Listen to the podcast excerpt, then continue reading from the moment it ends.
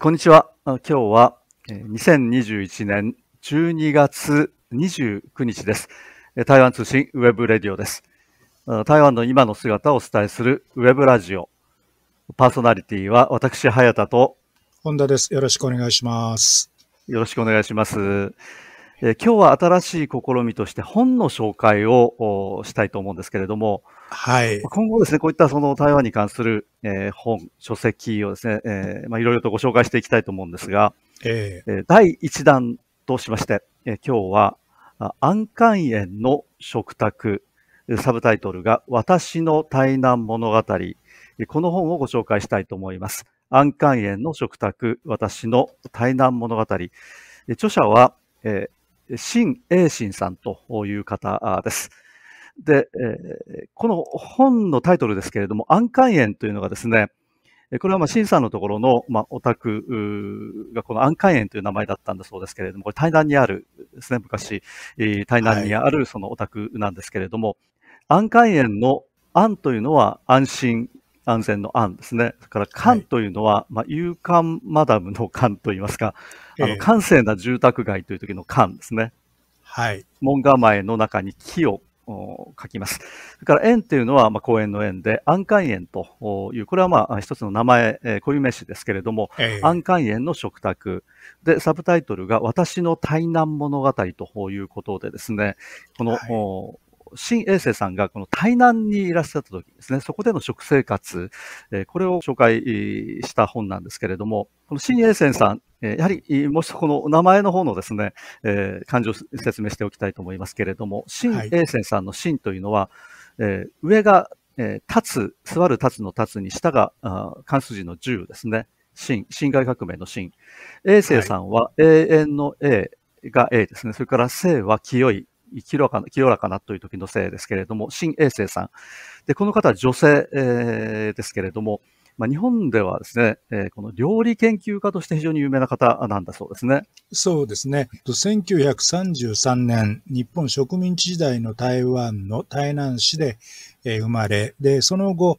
これは戦後になりますけれども、武蔵野音楽大学に、えー、留学し、そこを卒業されました。で、その後ですね、えー、自宅で料理教室を、えー、開いたことがきっかけとなって、えー、料理研究家としてデビューし、NHK の今日の料理とか、他の料理番組、雑誌、講演で活躍されました。2002年、えー、残念ながら亡くなっています。で、この、新衛生さんが書かれました安肝炎の食卓ですけれども、はい。まあ、本田さん、この本、えー、いかがでした？あ読んだ感想。えっと、僕はこの本を初めて読んだのは、えー、1990年ぐらいだったと思うんですね。あの、単行本、はい、文芸春秋から出てた単行本で見た、読んだんですけれども、はい、えー、この、まあ、非常にその幸せな、えー、時代の思い出。で、えー、まあ、ご家族のいろいろな出来事もそこに織り交ぜて書いているんですけれども、梶山敏之さんの作品、あの、植民地時代の朝鮮のことを書いた作品のこともちょっと重なるような、あの、非常に切ない、あの、話もあって、あの、印象深い作品ですよね。そうですね。あの、この、台南物語ということですから、この新衛生さん、その後日本の方にですね、留学して、そのまま日本で、えー、生活をされてますけれども、その新衛生さんが、はい、まあ、いわゆるこの少女時代ですね、えー、台南え台湾のことであります、台南で、え過ごした時のその食生活ですね。で、このお宅、その安肝園という名前がつくほどですから、まあ、非常に大きなお家だったようですね。そうですね。まあ、いろんなお手伝いさんもいてですね、えー、まあ、いわゆるその対談の地方の名士の一族で、えー、まあ、非常にこの名簿家といいますかですね、この影響力が大きな方あ、まあ、そういった家だったようですけれども、はい、そこでの食生活ですよね、描いて、えいます。はい。であの非常にこの読んでいくとですね、このもうあったかいと言いますか、えー、まあ、料理、料理の話をしてるんですけれども、その料理のレシピというよりも、むしろその、その料理の背景にある文化ですね。えー、当時の、まあ、これは日本植民地時代のと、えー、当時の台湾ですけれども、えー、その当時の、まあ、様子、台湾の様子、これも描かれていまして、でそうした、えー、中でその生活をしている人たちがどのようなものを食べていたのかということですね。はい、えー、でこれはとってもあの読んでいきますと、もう美味しそうで、はい、あの、豊かな表現力の本で、あの、はい、読んでいくうちに、そのもちろん食べ物の描写が美味しそうで、そっちにも惹かれるんですけれども、はい、あの、登場人物の幸せそうな表情、特にその濃密な、あの、家族の関係ですとか、そういう描写には本当にこう、引き込まれていきしまいますよね。はい。あの当時は日本植民地時代ですね、の台湾の人たちの生活なんですけれども、ええ、これが本当にこの、まあ、本田さんも言ったように幸せそうで、皆さんこう、あったかい雰囲気の中で生活していたんだなということですね。まあ、もちろんこの新さんのお宅というのがですね、まあ、非常にこのお金持ちですよね。えー、地方の、まあ、名簿家ですので、まあ、そういったこともあるんだと思いますけれども、非常に豊かな食生活をしていたというのがこれからわかりますね。うん、はい。ただ同時にですね、あの、日本の植民地時代、えー、統治者であった日本と、統治される側であった台湾の人々との非常にその微妙な関係というのも、この本の合間合間からやっぱり感じることができました。あの確かにそうなんですね。で、えー、この本の中でですね、まあ、一般的にこの今の今の時代の日本人から見ると、まあ、台湾のことを描いてますんで、ええ、この台湾というふうにですね、この表現するのかなというふうに、えー、まあ、考えるかもしれませんけれども、この本の中では自分たちのことを中国、中国人というふうに表現、えー、してるんですね、この新衛星さん。で、ね、えー、この本が書かれたのは、実はこ1986年のことですね、文藝春秋より出版されまして、はい、えー、現在はですね、その後、えー、集英社の方から文庫本が出ていまして、2010年ですね、に出版されていまして、はい、でこの、集英社が出版したこの文庫本っていうのは、まあ、今でも購入することができます。はい。で、まあ、そういったその、この本が書かれたですね、時代背景があったのかもしれませんし、えー、またこの、新英生さん自身がですね、この中国料理の研究家ですね、先生だったということもあるのかもしれませんけれども、この中でですね、この自分たちを中国人、台湾人ではなくて中国人、えー、そしてですね、えー、自分たちの料理を中国料理と、あるいは中国の文化だというふうに表現しているんですね。はい。で、あの、この表現の仕方って、あるいはですね、戦後になってからの後付けかもしれないんですけれども、その当時の台湾の人たちが、あるいはですね、この今の日本人が考えているような、その自分たちのに対するこのアイデンティティ、自分たちが何者かということを考えるときにですね、ちょっと違う感覚を持っていたような気がするんですね。この本の中に非常にこのそれがよく現れていて、いや、当時のその台湾の人たち、こんなふうに考えていたんだなというふうなこともですね、よくわかる本なんですね。はい。で、ここでちょっとあのこの本の一節ですね、そこの部分の一節、非常にこの興味深いところがありますんで、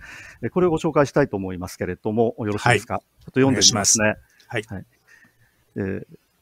ー、父の名は、えー、スン・シー・ホワイという日本の人たちは新清和岩井さんと呼んでいたように記憶している。日本の植民地時代の末期、台湾総督府の要職にあった。しかし、父は元来政治の人ではなく実業の人だった。交通不便な土地に道路を開き、橋のない川に橋を架けた。鉄道を敷いてトロッコを走らせ、人々を運んだ。トロッコ道は後にバス路線に変わった。父はまたある村に小学校を建てた。その村は昔、台湾が日本の植民地になったばかりの頃、まだ各地で暴動事件がしきりに起こっていた時代だったが、とりわけ激しい抵抗を示した村だったそうである。そしてその見せしめとして長い間、学校も建ててもらえない状況に置かれていた。父はそこに融資を募り、私費を投じて子供たちのための学校を作ったのだ。反植民地主義の企てを起こした村にあえて学校を建てた父に対して日本側から総督府入りの強い要請があったのにはそれなりの政治的な理由があったのだろう。父も父の母も大いに悩み苦しんだという、え祖母がよく言っていた。祖先が昔、宮廷で大事なお仕事をさせていただいていた家に生まれて、異国の植民地政策に協力する立場に立つことには大きなためらいがあった。その時、祖母はまた、人間には歴史に逆らえない時がある。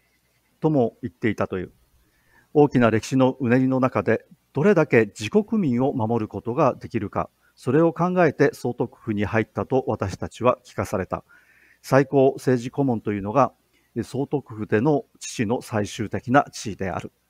で、ちょっと間を飛ばしましてですね、はい。えー、続けて読みたいと思うんですけれども、えー、父は植民地政府の養殖にあったけれど、中国人として生き、中国の文化、伝統は守り抜くという強い信念を持っていた。日本は台湾の有識階級に対して中国名を捨てて日本名を名乗ることを強制し、中国服の着用や中国的な伝統行事を禁じたりしたが、父は最後まで家の名、家の宗教、そして何代にもわたって誇りを持って続けてきた中国的な伝統行事のすべてを守り通した。不思議なもので、こうした父の強い姿勢に対して、日本側もそれ以上の力の行使はせず、かえって新家の伝統行事への招待には快く応じた。主だった地位にある日本人が何人も出席して、その日一日を中国人と同じに過ごしていった。というようなあ一節がありましてですね。はい。ここのところちょっと、おおまあ、あ読んでみますとですね、いや、当時の日本植民地時代の台湾がどうであったのか、その人たち、当時の人たち、台湾の人たちが何を考えていたのか、ちょっとですね、この、それ以前に抱いていたイメージとかなり違うところがあってですね、この非常に衝撃的だったんですね。はい。あの、中国というボキャブラリーが、まあ、果たして当時そういうふうに使われていたかどうかは別として、あの、はい台湾の人々が中国大陸と自分たちを完全に切り離したものと考えていたのではどうもなさそうだっていうのがそこから伺えますよね。そうですね。あの、それぞれの時代のポリティカルコレクトっていうのはあると思うんですが、あの、その本が書かれた1986年っていうのは当然今よりも、あの、敗戦からまだその時代に近い時代なので、おそらく、はい、あの、著者の方本人の感覚も含めて、まだその生々しいものがあったのであろうと、今、うん、あの、どんどんそのアップデートされていく記憶とは違って、ご本人の記憶、はい、そして肌感覚のその日本と台湾の関係、あるいはその自分のあり方などについての、あの、記述が、あの、非常に自分の言葉で語られているのじゃないかなって感じるところは多いですよね。そうですね。でここで描かれているこの文章の中で中国っていうのが出てきますけれども、えー、確かにですけど当時の台湾の人たちがこの中国という言葉でですね自分たちを認識しているかのかどうかっていうのはちょっと分かりませんね。えー、あの日本と切り離された時台湾はあの清朝の時代ですから清国だったわけですから、はい、その言葉としては分からないんですけれどもいやそうではなくてただしそのですねあの中国大陸との結びつきっていうんですか、中退っていうのがですね、非常にこう強く残っていたっていうのは、この中からよくわかりますね。そうですね。あの、宮廷の大事な仕事をしていたっていうのは、新潮のことを指すんでしょうし、はい、あの、そういう端々からそういう意識っていうのは伺えますよね。そうですね。えー、ということでですね、この台湾の人たちの意識、あるいはその台湾の人たちが、その日本植民地時代をどのように捉えているのかということをですね、まあ、現代の目で見るというのではなくて、もうむしろこの当時の目でえー、その一端でも見ることができる本だということですね。私は非常にこの興味深いものがありました。はい。この本は、あの、文庫本が出たあたりですか、日本の作家の林真理子氏が、この本を非常に高く評価したということで、日本でも注目を集めたようですが、あの、1986年に単行本で出た。あの、後から調べてみますと、これ以前に台湾の料理をテーマとした本っていうのは実はほとんど出てないみたいなんですね。えはい、あの、国会図書館の、あの、データベースでバーっと見たんですけども、これは、あの、完全なデータベースではないと思うんですが、それでも、えー、台湾料理について書かれた本っていうのは、1960年に、えー、一つ台湾料理についての本が出てるぐらいで、うん、あの、台湾料理に特化した本っていうのは、実はほとんど出てなかったみたいなんですね。えあとはまあその、例えば植民地時代にあの雑誌の主婦の友の中で、え台湾料理について紹介されたとか、そういう断片的なものはあるんですけれども、前編通して台湾料理、はい、台湾の料理について、それをテーマにして、えー、っていう本は、おそらくこの本は、えー、戦後数少ない、かなり早い時期に出た本じゃないかというふうな感じがします。あの、この本、もちろん料理の本ですので、先ほどちょっと歴史的な部分をですね、ご紹介しましたけれども、えー、この料理のっていうのはたくさん出てきまして、はい、これ本当あの、読んでいくとですね、いやもう、あの、よだれが出そうな、まあ、そんなあ内容の本になってますね。えということで、え今日は、ね、本を紹介しました。台湾に関する本の紹介です。